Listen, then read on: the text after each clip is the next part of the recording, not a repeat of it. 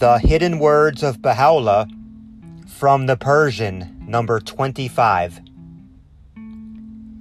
O ye seeming fair, yet inwardly foul, ye are like clear but bitter water, which to outward seeming is crystal pure, but of which, when tested by the divine assayer, not a drop is accepted. Yea, the sunbeam falls alike upon the dust and the mirror, yet differ they in reflection, even as doth the star from the earth. Nay, immeasurable is the difference.